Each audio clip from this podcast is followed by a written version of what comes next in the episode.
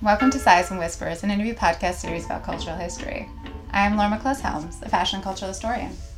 For the last few years, I've been recording this podcast under the name Ladies After Hours. After much thought during the pandemic, I have decided to rename it, starting afresh with a name that I actually have a long history with. Sighs and Whispers was my first blog, really my starting exploration of becoming a fashion and cultural historian, and it feels really right to return to that name now. I named it after a Bloomingdale's catalog that Bourdin photographed in 1976. I'll post some images from it on the new Instagram I've made, at Sighs and Whispers Podcast. All of the previous Ladies After Hours episodes will be under Sighs and Whispers, as will all new episodes. That's across all podcast platforms and the new website and Instagram. I recorded this interview with Barbara Nessim a few months ago. An artist, teacher, creative visionary, Barbara is a completely inspiring soul a highly successful commercial artist for several decades. I became acquainted with her work just by going through old magazines. Her luscious line drawings and luminous colors seemed to leap from the page. In 2013, I happened to be in London while the Victoria and Albert Museum was showing a retrospective of her work, Barbara Nessim, An Artful Life, which introduced me to the many other facets of her creativity. The companion book to that exhibition is a truly wonderful exploration of Nessim's style, iconography, and work. I highly recommend it. Her work is instantly recognizable, whether from 1960 or today. Clarity of line and of color exemplify her work, which relies on a deeply intuitive and conceptual myth-making. In our conversation, we delved deeply into her artistic path from childhood to college and how she made it as a commercial artist in the 1960s. In the 1980s, Barbara became an early pioneer in computer art, one of the few classically trained artists at the time who saw the value in wedding fine art with computer technology we cover so much in this conversation, from the personal, her childhood in the Bronx in the 40s and 50s, through life as a single woman making her way in New York in the 60s and 70s, a later marriage and her decision not to have children, to the artistic, her inspirations, mentors, how she developed her style, technological innovations, and more. If you're an artist and or a woman, this conversation should be illuminating and inspiring. Enjoy. Everything good? I'm all yours. really would love to talk to you about, you know, your life and work and creative process. And I'd love to start sort of at the beginning, your childhood and cultural upbringing. Okay, my cultural upbringing. The Bronx. Yeah. You will hear it in my accent. First and foremost, anytime I give a lecture anywhere, I tell them where I came from so they understand this is a Bronx accent. Beautiful Bronx accent, I may add. Mm-hmm. And I grew up in a normal, whatever normal is, house. My father was a postman. My mother was a blouse designer. I have two siblings younger than me, two and a half years, uh, twins, uh, boy and girl, twins and we all slept in one room. So it was a very small apartment in the Bronx, and that's my beginning. Since my mother was a designer of clothing, that's probably where I got my artistic talent from. And she encouraged me to do whatever I wanted to do. And I went to an art high school and an art uh, college, Pratt Institute and I just knew what I wanted to do when I got out of school. I was just like very, very directed. And it's, even when I was in school, I started getting work to mm-hmm. do, freelance work. So as soon as I got out of school, I started getting work right away. And I also uh, entered the uh, Society of Illustrators show. And, and that was the second show that they had and I won an award, which I couldn't believe. So that kind of catapulted me right into the industry. And I did well all, all through my career as an illustrator. But really, I'm not really an illustrator. I'm really a fine artist. But really trying hard was trying hard to be an illustrator. So because my work is so unusual, I influence a lot of illustrators. And I was trying to be commercial, mm-hmm. but so that that my particular style, uh, I I think had a major influence on the uh, the path of illustration and where it went and where it's I don't know what it is now. I haven't done an illustration in probably 20 years, 25 years, but at the beginning it was uh, very distinctive and it always has been distinctive in every decade. But all the time that I was doing illustration, I was always doing work for myself. So I would do one for me and one for them, four for me, one for them, 20 for me, one for them. So I have a whole lot of illust- a whole lot of uh, fine artwork along with the time that I was doing illustration. So the artwork that I did for myself influenced what I did for illustration. So it always evolved into something different. Mm-hmm. You said your mother was a blouse designer. Did she teach you to draw or did you just learn by watching her? She really didn't know how to draw. And she started designing when she was 14. And she was an immigrant from, she was born in Alexandria, Egypt, and uh, came over when she was 10 years old. So she had to learn how to speak the language and everything else. She was the oldest of six children and very beautiful, very, very good looking woman. So at a very early age, she started working. And I would say that she became a really good designer, like maybe when she was 20, 20 you know, really early in mm-hmm. life and supported her family actually. I never saw her. She, I know she didn't really know how to draw, but she could do a blouse croquis, which was mm-hmm. what it was called. You know, get her ideas across. And she was the only designer that she knew that only worked four days a week, but got the salary for a five day a week job. But she also had three kids, mm-hmm. so she had a busy life. And also in that small little apartment, we had a full time housekeeper. Wow. we all lived very happily together. you know, life was very friendly. You, nobody locked their doors. All doors were always open. You in everybody else's apartment. It was one big happy family, basically. And I would think that every apartment building was kind of like that. That's what they had six story apartment buildings. And in our apartment building, there was 88 apartments. So you never had to go anywhere for friends because your friend would live next door and there was another friend there and one on the fifth floor. And so it was a very tight knit community. Mm-hmm. Were your parents supportive of your artistic dreams and goals? Uh, yes. Well, my mother, basically, my father would have liked me to have gotten married because he that's what everybody did. Every young girl got married, and you had to be engaged and show your ring at 19. And at 22, you got married, and that was like not me. And I knew very early in life that a, I wasn't going to get married, and B, I was not going to have children. And I stated that clearly to my parents. Oh. Then, you know, they thought, ah, I had plenty of boyfriends. So I don't know, you know, it was, um, I just knew that I wanted to have a career before I got married. I figured, oh, probably eight years, maybe uh, 28, 30. That already sounded ancient, but that's okay but that's the only thing I could think of. I needed to have a career and support myself before I even thought about getting married. So at 40 years old, I got married. Was that independence in any way influenced by your mother being a working woman? Uh, no, I think that it was just me. I think it was, you know, my mother was married. Yeah. So wasn't you know, uh, everybody I know got married except me, and most of them are divorced. yeah, that's what happens often. Yeah. Well, it's it, the thing is, is that nobody had a chance to explore who they were. Mm-hmm. You know, and everybody expected that that's how life was going to be.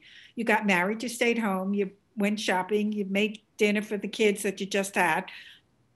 That wasn't. I knew that that was not what I wanted. I wanted to be an independent artist making a living doing art.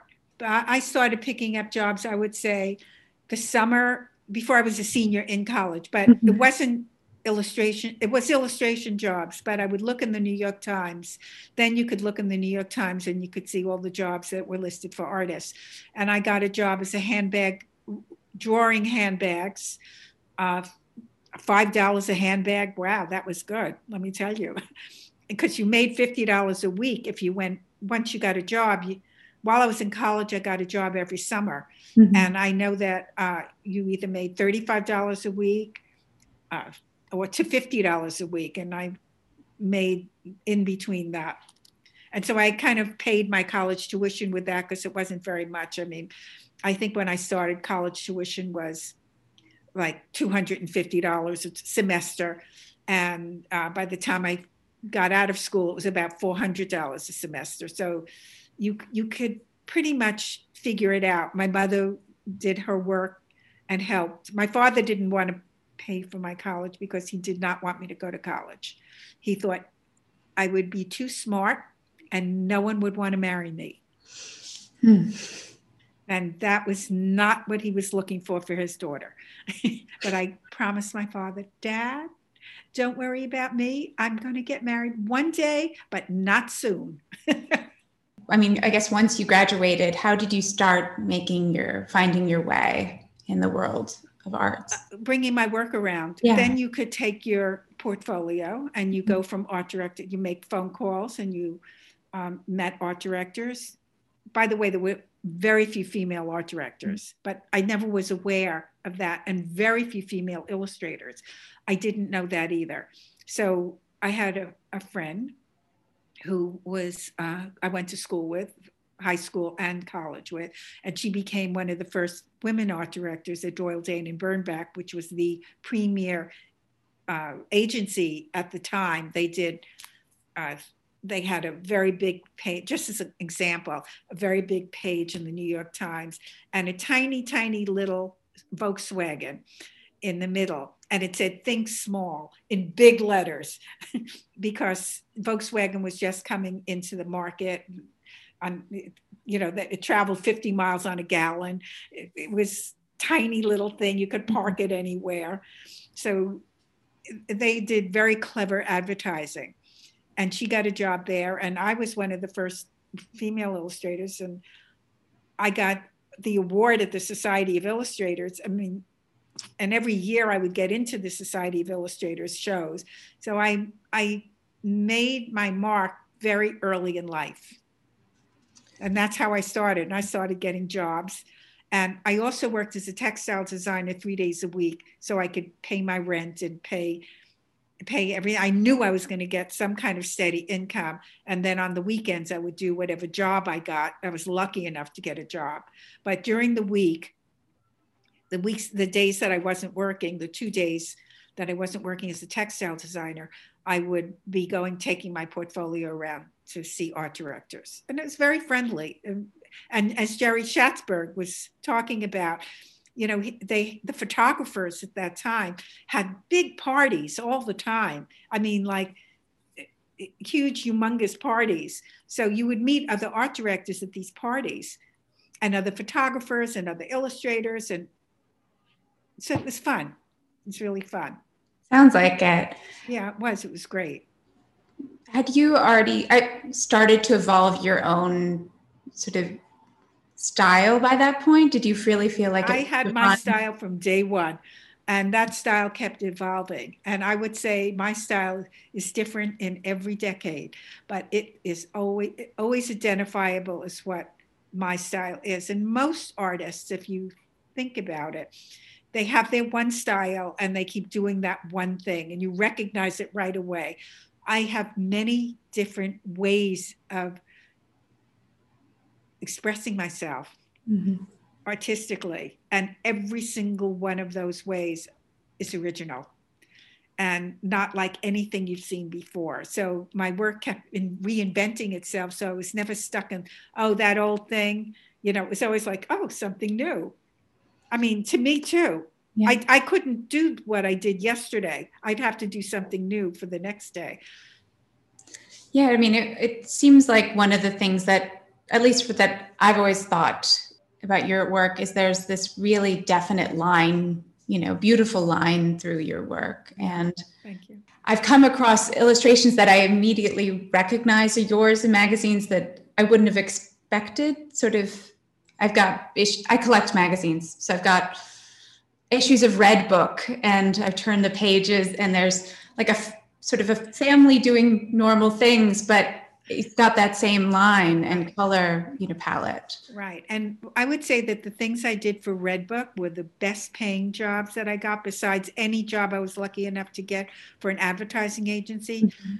and that was the most commercial i could twist myself into being mm-hmm. the most i mean I, I i i couldn't make myself more commercial than that but it, it, they weren't really commercial did art directors or anyone sort of ever try to sort of pigeonhole you into just being an illustrator or just a fine artist? Or? You, what was interesting about art directors asking me to work for them was because they had no idea of what they wanted.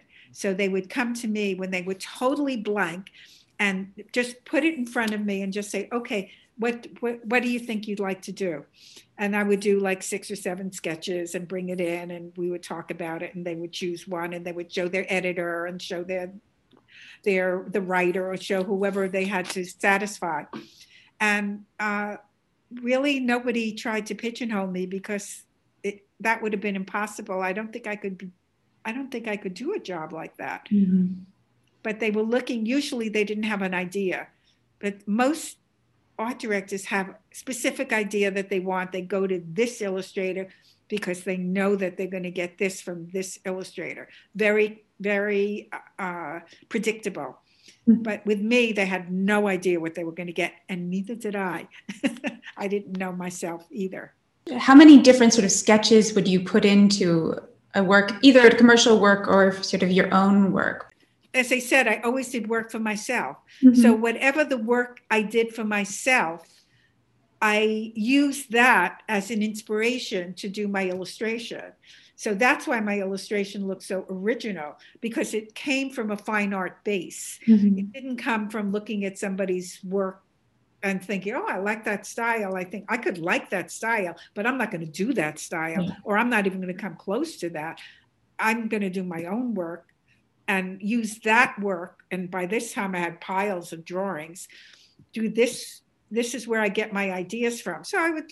I had a story about this and that and this and that, and I would look and say, "Oh, I could use this. I could use this one," and I would take maybe six or seven drawings that I had done and use those as the basis for my sketches. Mm-hmm. I wouldn't show those drawings to art directors, but I would use them as the basis for my sketches, and then they would choose from that. So from those works that I did for myself, I would try and make them commercial. When I say commercial, my work was never commercial. It, it, I would try and make it usable for them and have them see. Like it was always hard for me to draw a pretty face, but I finally, after about six or seven years, I kind of managed to get to a pretty face. So as long as I had somebody who looked okay in the illustration, it kind of smooths over all the other decorative or weird things that might be happening.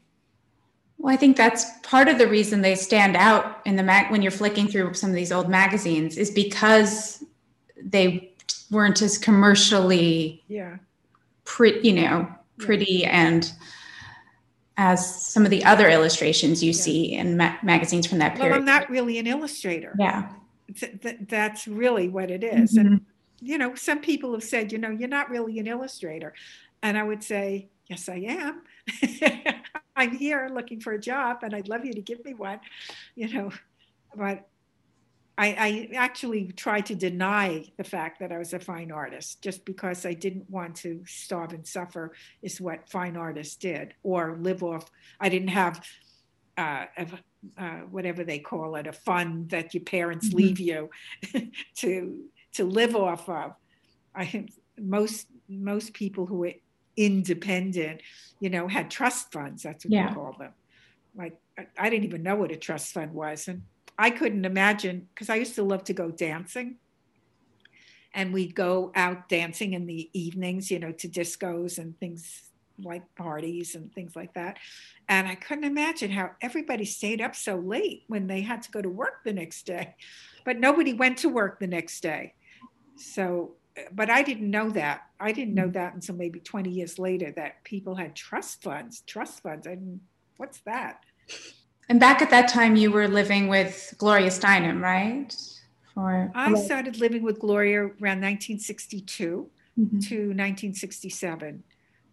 And the way we met, we were going out with art directors that were best friends. And I was going out with a man named Henry Wolf, and his assistant was Robert Benton. Mm-hmm. And she was going out with Robert Benton, and we would have dinner together all the time. And one day she said, I, I, I was living at home for a long time, and then my sister wanted to move out, and she kept bugging me to move out. So we moved out, and we got one room together. And after four months, my sister didn't want to live with me anymore. She wanted to go back home. And I thought, okay, now I'm out and I have an apartment. Now, what am I going to do? And I was explaining to my friends, Gloria and Bob and Henry, like, uh oh, my sister's leaving. And Gloria said, Oh, I'll, let's live together. I'll, can I live with you? And I said, Sure, come on over. And because her lease was up on her apartment, and she, that's when we started living together. And then we found a place. And that apartment wasn't really right for two people, actually. And then we found a, a place on 56th Street, 22 West 56th Street, which is no longer there. And that was a perfect apartment for us. We lived there for six years or five years together. Very, very separate. It was very interesting the way we lived together. And then we moved to 71st Street to two rooms, two big rooms, where she actually lives now still, but she got the that apartment and the one underneath, and then made a staircase going down. But we lived there for another year until an old boyfriend of mine uh, was selling his lease. And I thought, you know, I think I'm going to take his lease. And I moved to his apartment on 15th Street. And that's when I moved out. Because mm-hmm. by that time I was 28. Yeah. It was time for me to live alone. And, you know, and Gloria, and Gloria and I were are five years apart. Mm-hmm. So that was another big difference between us because when you now it's like no no time, but then when you're young, I had very different interests than she had. She was always political, and for me, I thought politicians all lied. So there was no reason to even believe them. Whatever they said, I was a Democrat and I vote Democrat, and that's it. I'm mm-hmm. not a Republican. I'm a Democrat. And that was about as much interest as I had in politics because I just didn't. But she was always interested in politics. And the women's movement came up after I moved out, like in 1972, but I moved mm-hmm. out in 68. When we finally got to the two rooms, we built a in the living room part it was a floor through and a brownstone so we had a bedroom bedroom work room in the back and then a, a, little hallway into the bathroom, which we had two closets on either side. And then we had a, a, vestibule where you walked in in the middle, a little kitchen off the vestibule. None of us cooked. So we always went out to dinner or we had boyfriends or whatever. And then the big living room that we had, we built a, because it was the parlor floor and mm-hmm. it was mm-hmm. about 22 store feet high. We built a, uh, not a balcony, but a sleeping balcony mm-hmm. where whoever got tired first after we were working in the same room went to sleep in the uh, balcony because we didn't even have our own beds. We had a day bed in the room that we worked in and the balcony. So if I got tired, I would just go up and sleep in the balcony, or she got tired, she would go up and sleep, and then I slept in the other room. So we didn't really have normal beds, nor did we have that was our sleeping arrangement. It was interesting. Yeah. It worked out great. It, yes. You know, some people think, oh, that's crazy. You didn't even have your own bed. No, it's just like we were clean. We were okay. we just slept when we were tired. Mm-hmm. We have, I guess, we have similar personalities and the way we like to live. We don't. We're not. We we're born like five days away, five years apart and five days apart. Her birthday's March 25th, mine's March 30th, and we're very similar in a lot of ways. Yeah, I think for a lot of people that would be a difficult sort of live work situation, but um, you know, I think if you make it, if it works, it's amazing. And to have, and also to still have that friendship is also sort of incredible over this many decades. You know? Yeah, yeah. It, because we never really, we were both very independent. Mm-hmm. So we weren't dependent upon each other. Uh, we were both, you know, very strong individuals, Aries. Yes. Very Aries, both of us that sort of lines up with one of the things I sort of noticed through reading your book was that you've always seemed to have such co- self confidence about your work and about your vision for your career and your work. Do you did you always have that? Was it just sort of innate? Innate, innate, totally innate. I always knew. Well, I didn't always know my work was really good. All I know is that was all that was all I could do. Mm-hmm. So now at 81 i know my work is really good but i didn't have that that knowledge i wouldn't say confidence because i always had confidence it was the knowledge of where my work even st- stood and the time and other people and whatever i never looked at other people's work to get ideas from i would look at my work to get ideas from but not other people's work where that was very unusual for an illustrator the only time I would look at something different is if I had to draw a 17th century chair. Like I have no idea what that looks like. I would go to the library and look it up and see what it looked like, and then I could use that to copy what a 17th century chair looked like. Mm-hmm. But that would be the only reason I would look at, go to the, the picture collection in the library. Have, have there ever been moments where that confidence or knowledge faltered? not really. I mean, I, I, you know, I, I never made a lot of money uh, illustrating because I was never really that popular mm-hmm. as an mm-hmm. illustrator because I wasn't really an illustrator.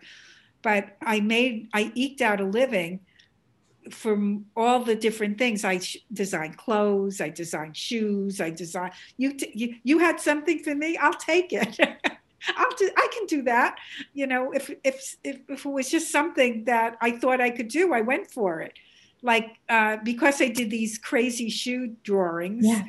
Somebody called me up and asked me if I wanted to design shoes for a company. So I said, sure, why not? I've never designed shoes for a company. This man, Carl of Carber Shoes, Carl and Bernard, Carber, Carber Bernard, very original. They did these um, they had a shoe company and they had a shoe store in back of Lord and Taylor. I designed shoes for them. They invited me to Italy and I was there six weeks and I learned how to design shoes. I designed 100 pairs of shoes in 15 days, mm-hmm. even though I was there for six weeks because it was always Christmas. And in Italy, there's a lot of holidays. So I had a great time in Italy. 15 days, I designed 100 pairs of shoes. They had a great party and a great showing of my shoes and everybody was really interested in what i was doing but it, it was not really what i was really interested in doing so even i could have continued designing shoes I, I never pursued that part of it because it was like okay i designed I did my I did my illustrations, which was one step removed from my own art, mm-hmm. and I never thought I, I, tried to get a gallery early on, but as soon as I started going to galleries, I would get kind of like rejected in a way. Uh, not rejected for my work, but I didn't know exactly why. And one of the men who I went to see in a, a, gallery, I think it was called the Stempfli Gallery, but I'm not sure about that. And he said, Look, Barbara, I think your work is great. And how old are you? And I was about 27, 28 at the time. And yeah, I looked fine, you know, heels. I always wore heels and uh, I always made my own clothes. I always looked really good. It's not like an artist. and he said, look at you. People are going to look at you and they're going to think in two years you're going to get married and have kids and not be painting anymore. And I thought about that. And he says, I'm going to tell you the truth. That's what people are going to look at you and think. And I knew that that wasn't going to happen. But uh, me saying it and me doing it are two different things. So that's when I really started getting interested in illustration mm. because that's when I knew I could see that.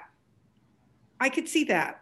And I thanked him for telling me that because that really opened my eyes. Because I thought it was just if you're good, you get you get recognized. But that that's that wasn't how it was working then. There were so few women artists too and if there were women artists, they were either married to very famous people or they came from rich families. Mm-hmm. It was the same thing. So I thought, okay, I get it. Thank you. Uh, I still work for myself because I couldn't do anything else anyway. So I, I, I really started getting serious about doing illustration and uh, still doing work for myself, but I didn't waste my time trying to get a gallery at that point because there, there was no point in it. I could see what they were thinking. Mm-hmm. You know, I didn't have a hunchback. I didn't look horrible. I looked decent. That makes a lot of sense. My, my experience. It was interesting.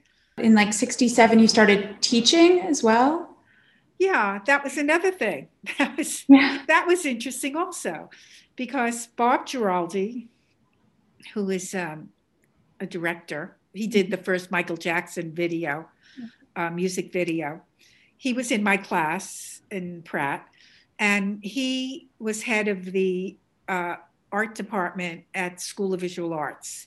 And he had illustration and uh, uh advertising under his wings and he asked by that time i was ready pretty established illustrator and people really liked my work and he wanted me to uh, come in and teach there weren't there was one other woman teacher there 1967 and she was married to a photographer uh, she was a photographer too but she was married to a photographer who was teaching there but i was like a single woman not married to anybody and being asked to teach there. And so he wanted to hire me. But Silas Rhodes, who was the head of the school, he said to Bob, Look at her. Nobody's going to pay any attention to her because by that time, 1967, 68, mini skirts were the thing. Everybody was out dancing and wearing mini skirts. And I was there too. Long hair like yours, you know, all whatever. And uh, nobody will pay any attention to her. She can't teach here. And Bob said, I'm hiring her. And if I can't hire her, then I'm going to leave. He goes, Okay, you can hire her. So that's my first job.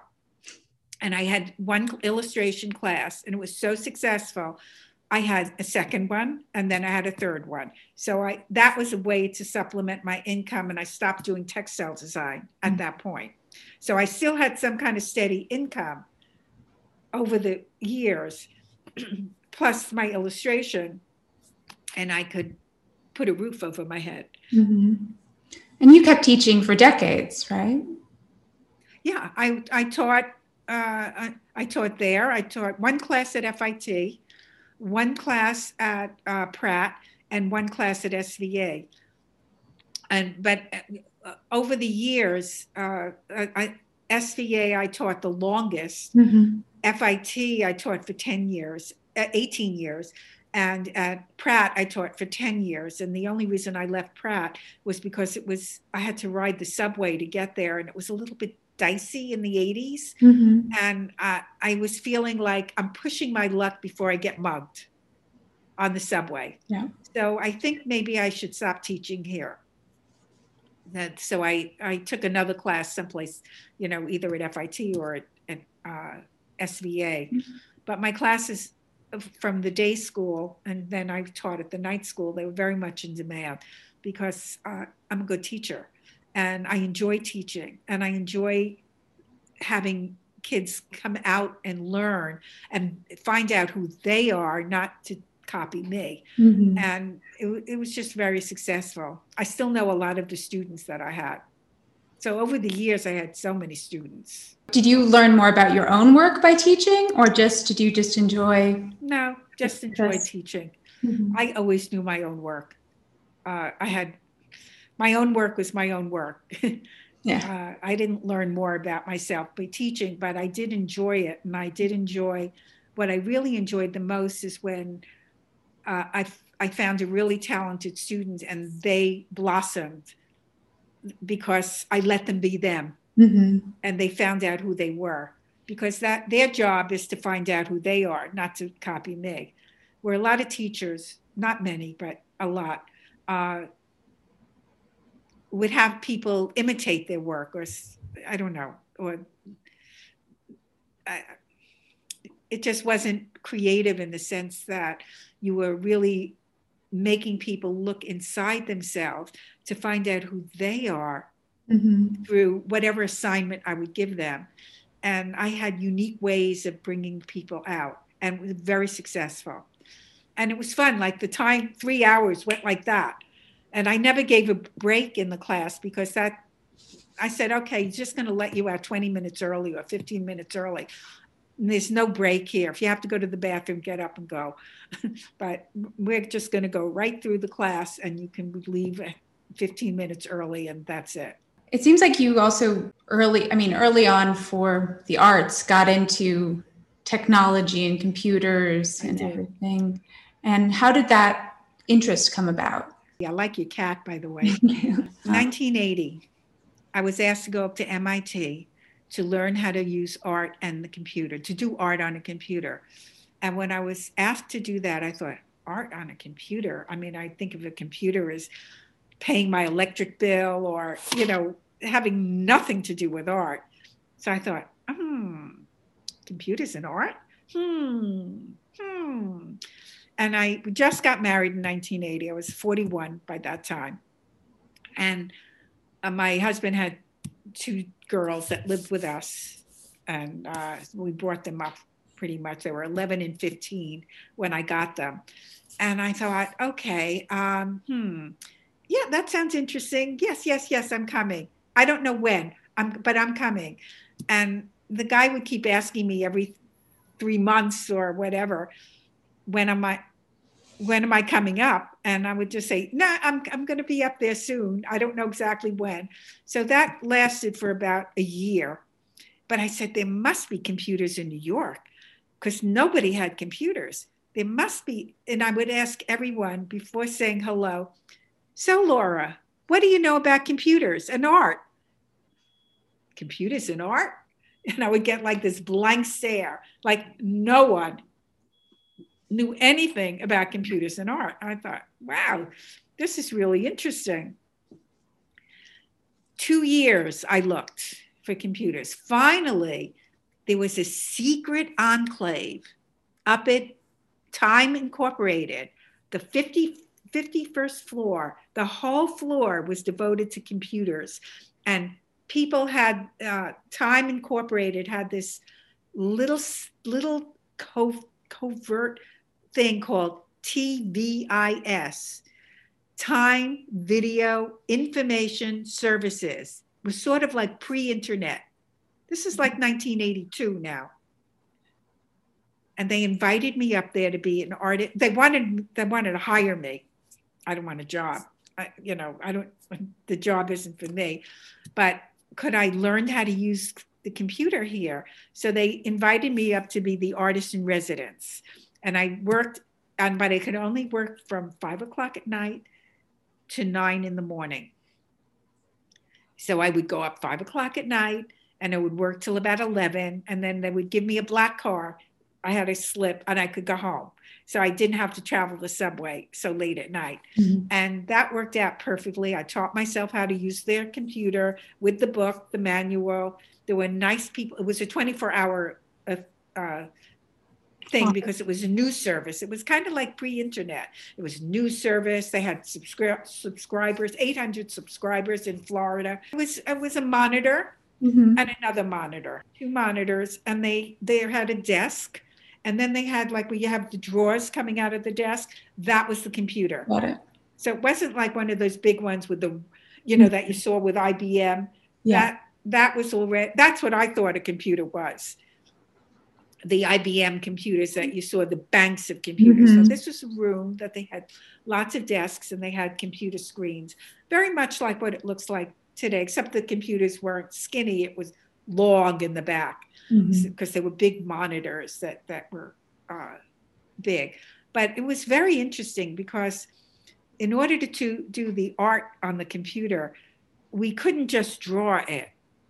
We had to use uh, drawing modes. Like I could do, I had a circle, a rectangle, uh, a line, a dot, a polygon, and and we have six drawing modes, six colors, six um, uh, black and white patterns.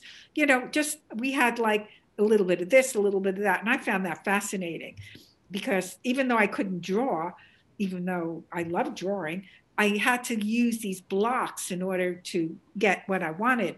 There's a section in the book we had all those colorful drawings in there.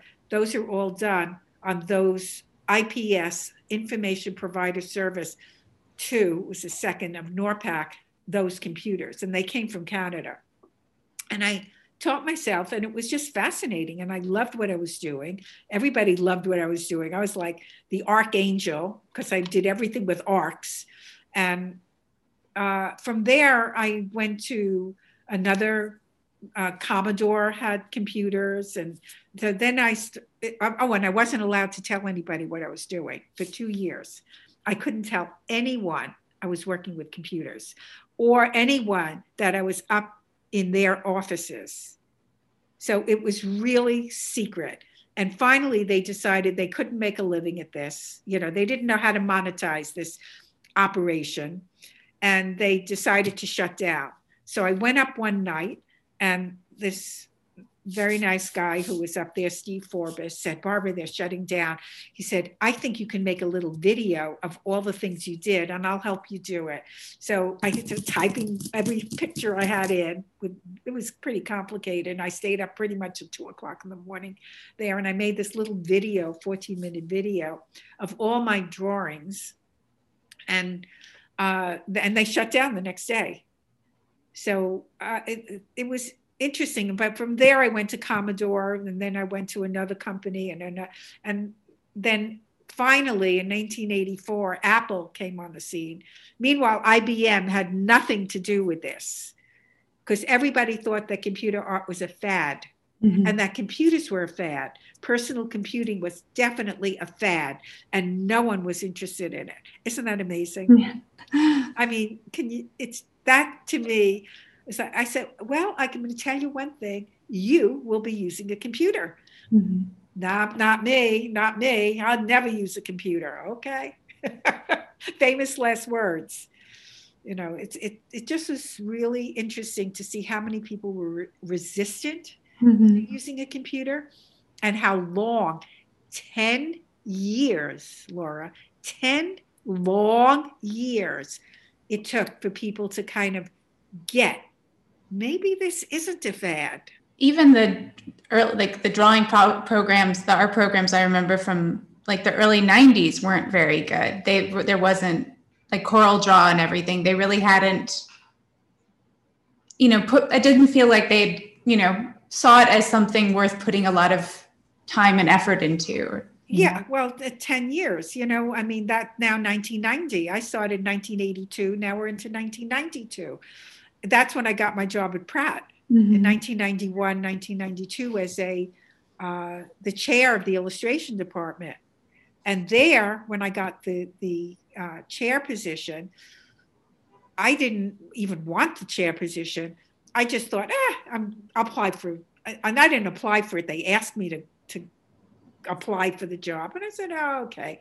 I didn't think I'd ever get the job, but I didn't even want a job. I was fine on my own. And when they offered me the job, I thought, oh my God, I got this job. Nine months they interviewed like a hundred people. And but because I'd never had a job before, I never had million dollar budgets like an art director would have in a magazine or whatever. It was just like me. And when they offered me the job, I said, Oh my God, I got the job. And so I was like so silent for like maybe a long minute. The guy said, You want the job, don't you? And I thought, I said, To be honest, I never thought I would get this job. I said, I don't know when I'm going to do this job. I am so busy as an artist. I said, but it sounds interesting. I'll take the job. He said, well, you, you can only work three days a week. That would be fine. Every other chair worked four days a week. You can work three days a week. I said, okay, uh, three days a week. I guess I could do that. And so I took the job and I said, Oh, don't hire me unless you're thinking about buying computers. There were no computers there. I said, Because you're not going to have a school unless you get computers. Oh, that's why we want you because we know that you know about computers. And I said, Okay, all right. A year later, there's still no computers. Meanwhile, I'm revamping the whole department. Okay, I go to a Christmas party. And everybody's there and i'm saying you know to my chair chuck when are we going to get computers? He goes don't ask me ask him the president of the school. I said okay. I waited till this party was over and then it was just me and the president because so barbara this is a man named jonathan Fanton. so barbara how are you doing in your first year here I said, Oh, Jonathan, not that well. It, what, it's not very good. Really? Nobody ever said, everyone says, Oh, just fine. Thank you very much. It's really bad. And he, he couldn't believe I was saying this to him. He said, What do you mean? I said, Jonathan, you're not going to have a school unless you get computers. Silence. He just looked at me. He said, Come here. We go to the phone, calls the provost and then Judith. Judith, I'm here with Barbara Nessim. And she said, We're not going to have a school unless we get computers. I think you need to talk to her. Next morning, I have a, a, an interview with Judith. Go to breakfast lunch wasn't I wasn't important enough for lunch. this is breakfast. So I think, how what am I going to do to make them understand that they need computers? So I got the New York Times job section. I had the Sunday New York Times job section. I looked through all the New York Times job section and I circled everything in green with that you needed computers and everything in red that you didn't need computers. That was in, in the art section. So it looked like a field of poppies. Very few poppies, though, in this field of green. So she said, So, Barbara, I, I hear you think we need computers. Uh, what, what is, tell me a little bit about it. And so I go down and I get my, my paper, my newspaper, I open it up and I put it in front of her, facing her. And I said, Judith, if you're paying $20,000 a year, that's how much it costs then, for your child to go to school and get an edu- education, are you going to send your child to a school that you can get a job or that you can't get a job? More silence. So she looks at the paper. I said, All these green things are jobs that you need computers for. These red ones you don't need computers for. Your whole school is going to compete for those two jobs in this New York Times. Oh, can I have this paper? Be my guest. it is yours. We got computers. And not only did we get computers, but the whole school, they got a building for computers, the whole thing.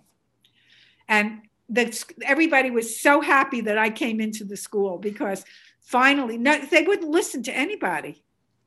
But i had to think about how how can i prove to them that they need to know how to how to, that they need computers? Mm-hmm. that's my teaching career. And then i was there for 12 years.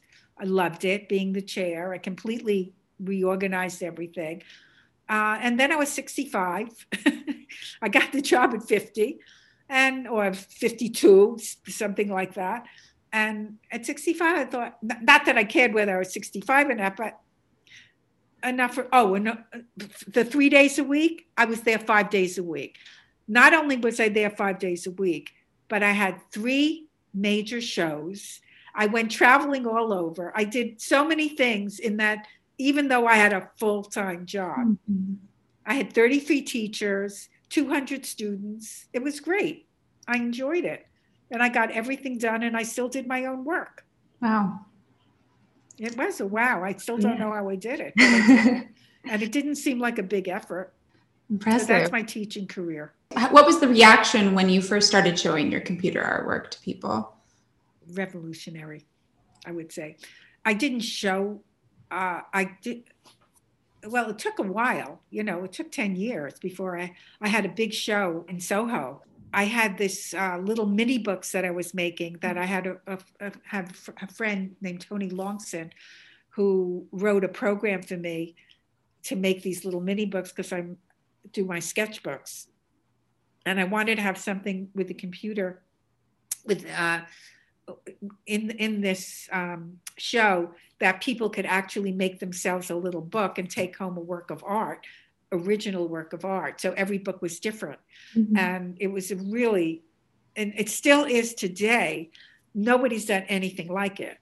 I had computer work on the walls and I had these this setup where I had computers and you could make your own little mini book. And I had people showing them how to make a book. And I had a librarian once saying, "Oh my goodness, I'm a librarian, and I never really knew how a book was made." You know, they had to cut it themselves, they stapled it together, and it was really fun. It was a very interactive show, and th- that was the first time I showed my computer work. And that was random access memories, right? Right, exactly. And that was a really interesting show. And, uh, and I was telling Shar here, my assistant, uh, that they were, it was the, my first show was in this huge 8,000 square foot space. That's big. And it was in Soho. I sent out probably 900 invitations. And on every invitation, I sort of wrote a little something because I would see somebody's name and I would say, Oh, I haven't seen them in such a long time. And I would write, How's your daughter? Or How's whatever. And I would write everybody a little note just because I felt like. So the, the there was about eight doors coming into this big 8,000 square foot space and we had a table filled with wine and my the guy said do you think that's an, enough wine? I said oh plenty. There won't be that many people here. In they opened those doors and in the street you cars couldn't pass. There were so many people in the street. In five minutes the place was filled with people. People thought i did not come to my own opening. They couldn't find me. That's how many people there were.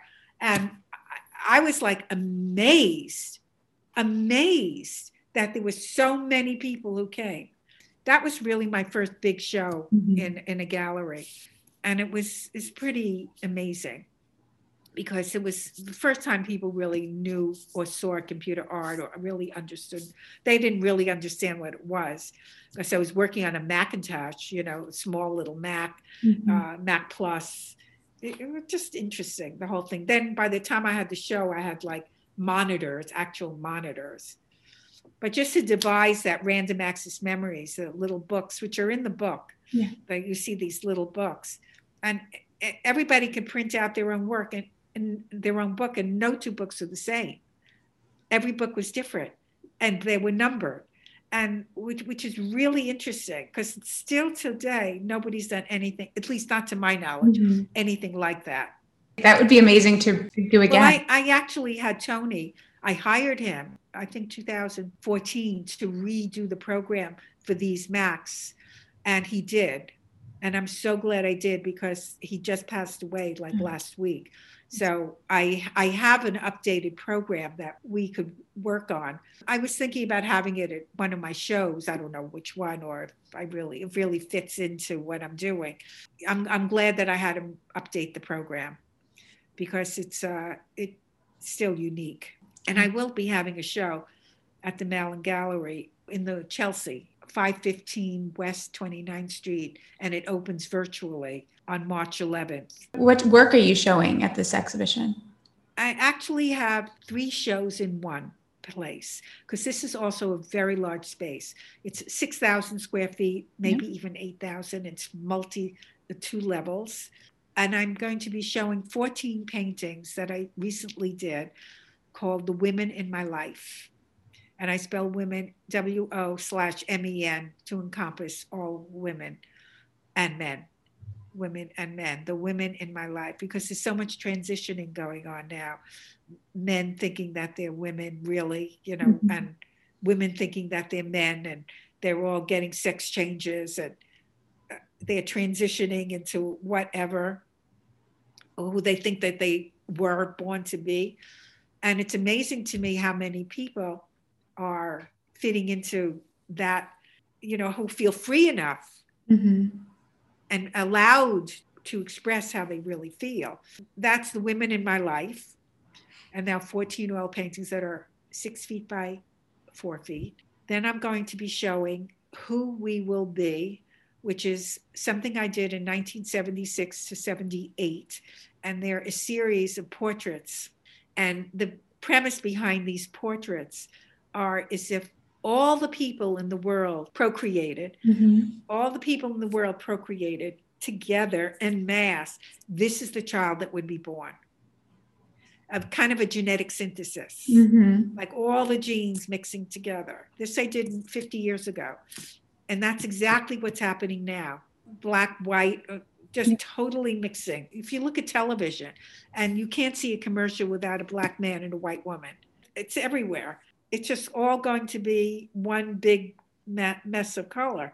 And that's 50 years. That's the second show, Who We Will Be. And Gloria named these shows for me. And then the third show will be called Souls Souls. They are fanciful shoes that are made out of ceramic and they're about life size, you know, that big. And they'll be shown either on pedestals or maybe on a shelf. I don't know how we're going to show them.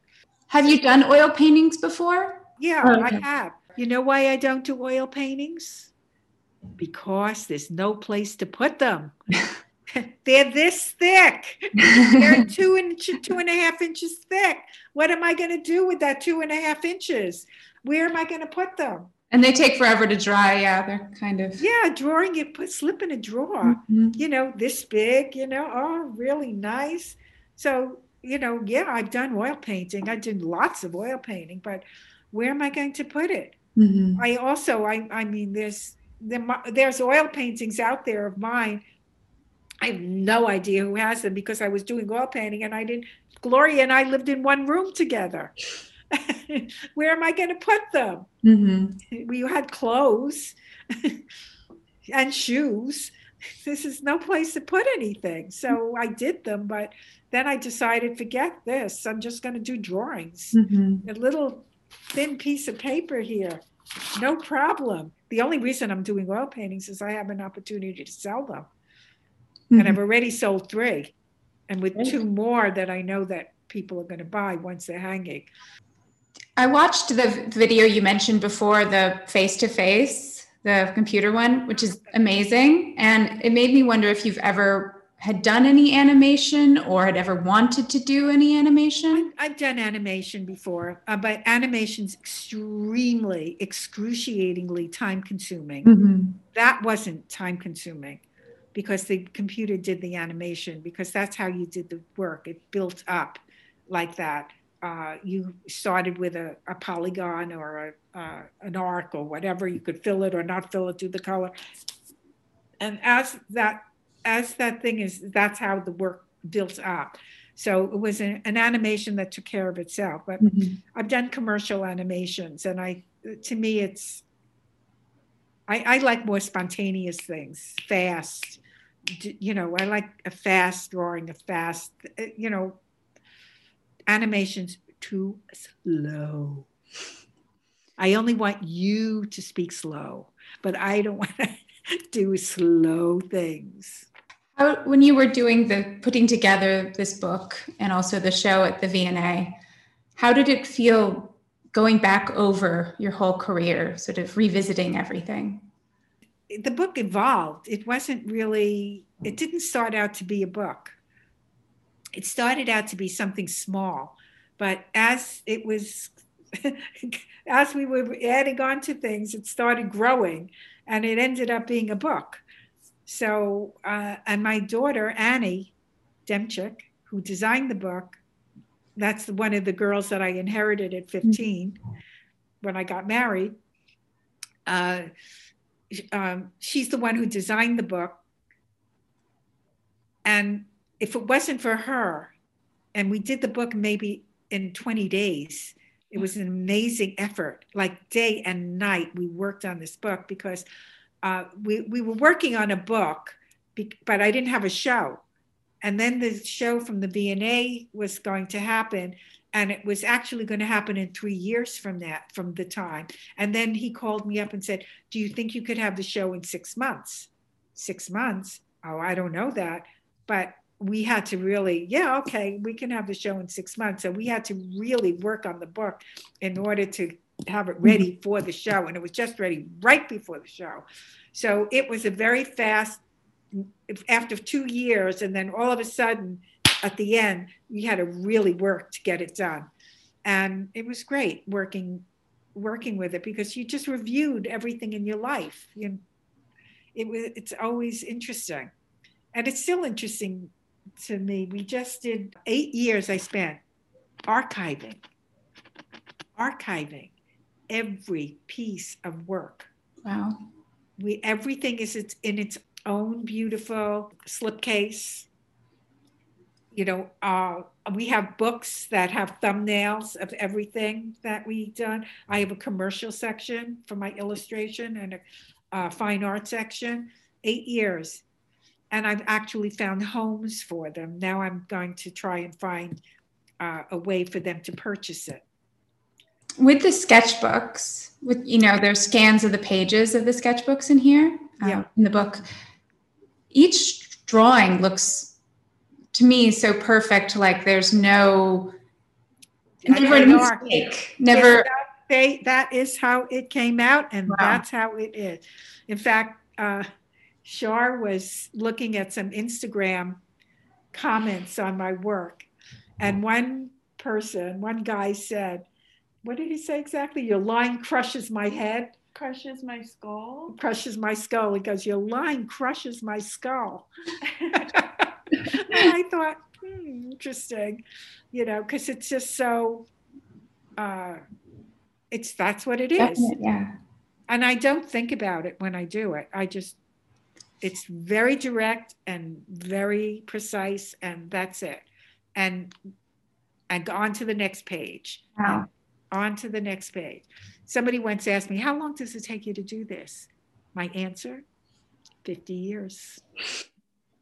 Yeah, because when I looked at the sketchbook pages, to me, they look like finished drawings that have had sketchbook sketches before them, you yeah, know? They are finished drawings and they didn't have any sketches wow. before them, but they are finished drawings. And I call them my sketchbooks because they're my sketchbooks. Mm-hmm. And that's where I get all my ideas from. Mm-hmm. As that's where the paintings come mm. from. Anything that I do, I go to my sketchbooks, just like I went to that pile of drawings when I started illustration. I always use my own work for inspiration. We're doing a little book now, and we're going to have one painting on one page and then maybe a, the little sketch that it came from in black and white on the other page. So at least we have, uh, you could see where it came from. Mm-hmm. Wonderful but I, I don't really know too many artists that work the way I work. Maybe Keith Haring, but his work all looks the same. Yeah. This is what I mean about people's work that looks the same. Uh, you know, who knows? He died very young, but if it would have been different. But most artists all work, and they're good. I'm not saying anything about their their quality of work, but most they have a style that is very recognizable and they do the same thing over and over again you could kill me i couldn't do the same thing over and over again so that's i just change all the time but i do i when i do do my work i do a bunch of work like this is this is a bunch Mm. of work. you Yeah. know, I, I'll do a bunch of work. But then as soon as I stop doing this, I'm on to something else. And then it'll be completely different from that, but it still look like I did it. What are you thinking of doing next, moving on to next now that you've done after this show? Do you have any ideas? I'm 81 years old. Yeah. I don't know. It seems like you've got a lot of energy. And oh, I do. Inspiration. I do. I can salsa dance with the best of them. But uh, you know, I don't know what I'm going to do. I, I doesn't matter to me. I, I know I'm going to be doing something, but I don't know what it'll be. I never think ahead of what I'm going to be doing. I'm. I just want to pay attention to the moment. Mhm. I'm with you now, Laura. I'm with you. I never long for the past. Mhm. I look to the future. I, there's nothing that I regret. So I don't long, you know, it's, there's nothing that I didn't do that I did, that I wanted to do. I've done everything that pretty much that I've ever wanted to do. So everything is always a new thing. I mean, COVID has certainly done this to us. Yeah. so you would have been here seeing all the stuff if it Mhm. wasn't for COVID. How did you weather the last year? I, I think artists and writers and people who are creative just deal with it. Yeah. And it it wasn't a hardship. I didn't feel it. I don't feel it. I mean, yes, I can't go to a restaurant, so big deal, or I can't do whatever. I mean, I would like to see some of my friends. It would be nice, um, but it's what it is, you know, and it's going to last for another two years. So I'll be about 83 when I can go out again. so, okay. How old are you? Uh, 36. 36. I had, that's what I thought. 35, I thought. Okay, she's 35. Yeah, I definitely have noticed that compared to some of my other friends, I took it up. This was much easier for me than, you know, I think, like you said, for writers, for artists, yeah, for yeah. people who have so much creative work we're doing, it's Yeah. not been yeah, it's not a problem. You know, you, I'm sure you didn't feel, I mean, yes, socially, probably because you're young, but have, being creative is a good thing. and you said you got married at 40, right? One. 41. There's a picture of you guys when you were is. teenagers, right? There is, there is. Um, 16 when I was Wow. 16. I know. It took only two months, too. And I was really in love with him when I was 16. And I was thinking to myself, I remember thinking, he lived in the same apartment complex and he's two months younger than me. So that I, I didn't really have any interest in him in the very, very beginning because he was two months younger than me. When you're 16, you don't want to go out with somebody who's, or, you know, 18, you want to go out with somebody who's 18. Didn't matter who they were. 18, I'll go out with you. it's crazy. So, but that's how dating was then. You know, we were in Miami Beach, but my father thought maybe we'll move to Miami Beach because we had some relatives that were living there. And I didn't want to move at all. But then I met him and I still didn't want to move, but I was really, you know, we had a lot in common and we got along really well. I remember thinking to myself, if I were 21, I would even consider marrying you. I, I said that to him, but I don't even want to get married. And I was like, even considering it, like, I didn't even know why I was even considering. I'm 16 years old, and and I didn't want to get married. So it, it was we had a strong bond together, and there aren't that many people that I have a strong bond with like that. And then when I was about 36, I decided not to go out with anybody. Or no, 30. When I was 31, I decided to kind of like be celibate, not go out with anybody, just don't date, don't do anything, and just be by myself because I felt like I really needed to be by myself. My both parents had passed away, and I didn't have any pressure of, you know, not that they ever gave me pressure because they didn't, but you know, you know that your father wants you to get married. So just like, okay, now I can just kind of relax and not, I, I think I really need the time to be myself. This is before really the women's movement just just starting. Ms. Magazine came out in 1972, and everybody thought that there was be three issues, and that was it. You know, or every man that I know thought that the Ms. Magazine, 40 years later, it's still being published.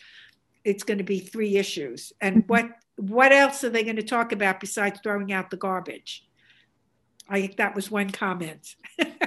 you know, 40 years later, there's many things to talk about. And that's the reason why there is a Ms. Magazine, just from that comment. That totally didn't understand who women were. And, and, and that was a good guy. so, you know, we're not even talking about like the real real people out there. I just decided I just didn't want to go out. And I was very, very, very happy being by myself.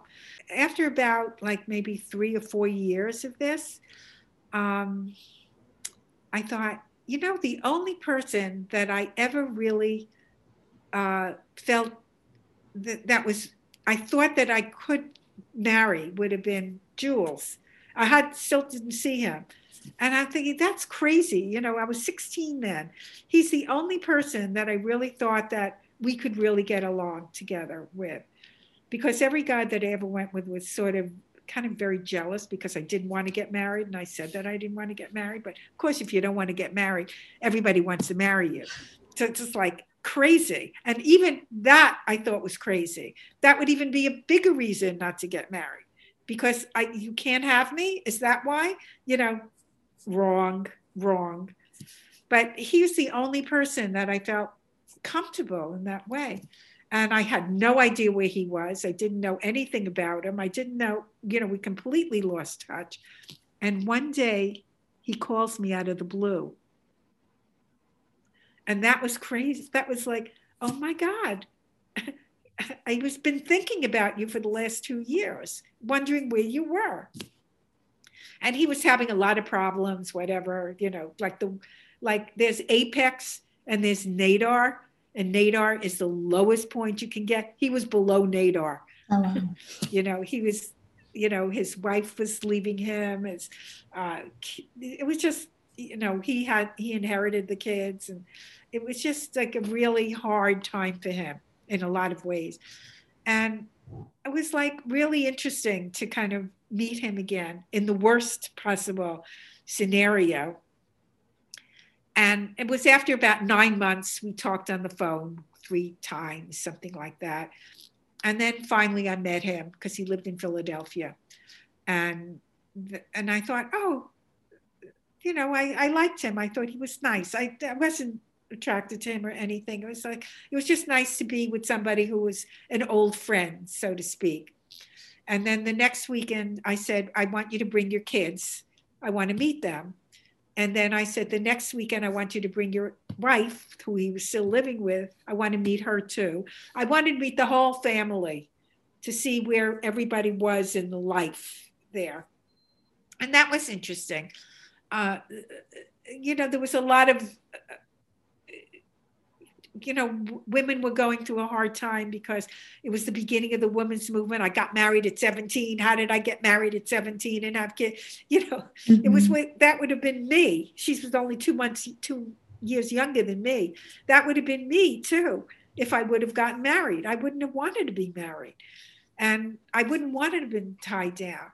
So that that whole uh, what you were supposed to be doing yeah. and you shouldn't find out who you are. So I was pretty much the only person in this little pod of family who knew what they wanted and knew who they were and was very grounded. And so, you know, I sort of helped the whole family along. Uh, and my uh, Jules didn't go out with any women. I mean, he got married at 19 or 20 and had kids right away. So he never went out as a single man. And I said, you know, I, you need to go out as a single man with other women. You just can't go out with me. I mean, I like you, but. And so I made him go out with other women because I didn't want to go out with a virgin, you know, actually. You know, he would have been, uh, you, you know, somebody who didn't have experience really going out with other women. Mm-hmm. Except when he was married, he went out, you know, but that's a lot of guys did that. but that's not going out to me. You have to go out as a single man. So he did for about two years. And then finally, after about two years, uh, we, you know, we decided that we were going to be together and and we would live together for a year. And then the girls were now one of them was going to go to college and the other one's going to go to high school. And so they started college and high school and came to live with us.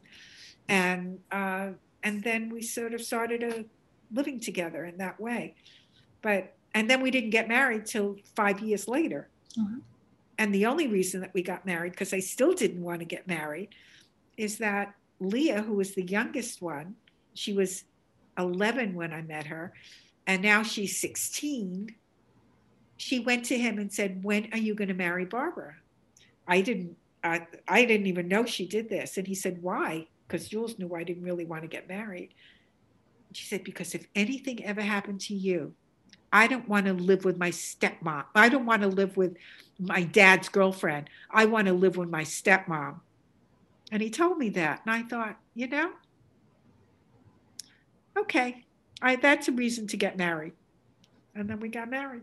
That's did, 41 years ago. Amazing. How yes. did how did you like once you sort of came together with his kids and everyone living together, how was it balancing your sort of the family life and work? I never had a problem with that. It just I do my work and I do my, that's another thing. He he had no most of the men that I went out with um, even if they were artists, it, it, I don't know, it was not competition exactly, but expected something different from their girlfriend. He was, he just, we just be together. You know, I, there's no restriction in our relationship, and that's a very freeing thing. So I he can do whatever he wants. I do whatever I want. If we come together and that, you know, it's just really, uh, it's a very nice relationship, and that's how we were when we were 16. So we're back to when we were 16, just like a normal. And I was always wondering. I said, why can't relationships with men be normal? Like just like you just do what you do and you do what you do and we come together when we want to do something together and there's no like jealousy and you know you don't love me and you don't all, all this doubt all mm-hmm. this doubt that people have just be be be be be be whatever it is it's not about going out with people yeah. it's just about being who you are mm-hmm. you know if you want to go out with people go out with people i don't care you know I'll do what I do, want to do. You know, I'll make my own decisions then. But you just do what you want to do. I don't want to stop you from doing what you're doing. Mm-hmm. And I want the same freedom, you know. But of course, we don't go out with other people because we love each other. so it's not even a question. But it's it, and it's not even trust anymore. It's just like we just love each other. We prefer to be with each other, mm-hmm. not with somebody else.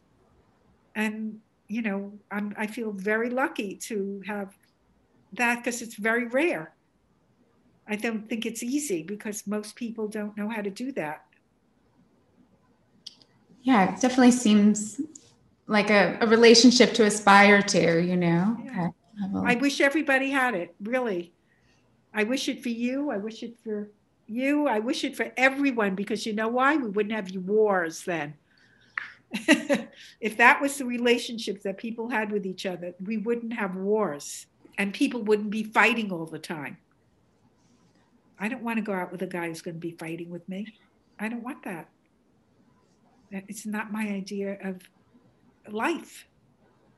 I want to enjoy my life. It sounds like you have enjoyed your life. I am. I'm enjoying my life. I love Wonderful. my life. I like that. I'm very thankful for what I've been given. Mm-hmm. I'm very appreciative and very grateful for everything and very acknowledging it all the time and very present in that uh, that acknowledgement that I'm lucky and whatever it is I'm lucky to mm. just have whatever I have always be grateful because that's what you have and you don't want something that you can't have because that's never going to make you happy and even if you get the thing that you think you want it's not going to make you happy you have to be happy here first. Otherwise, it's just never going to happen.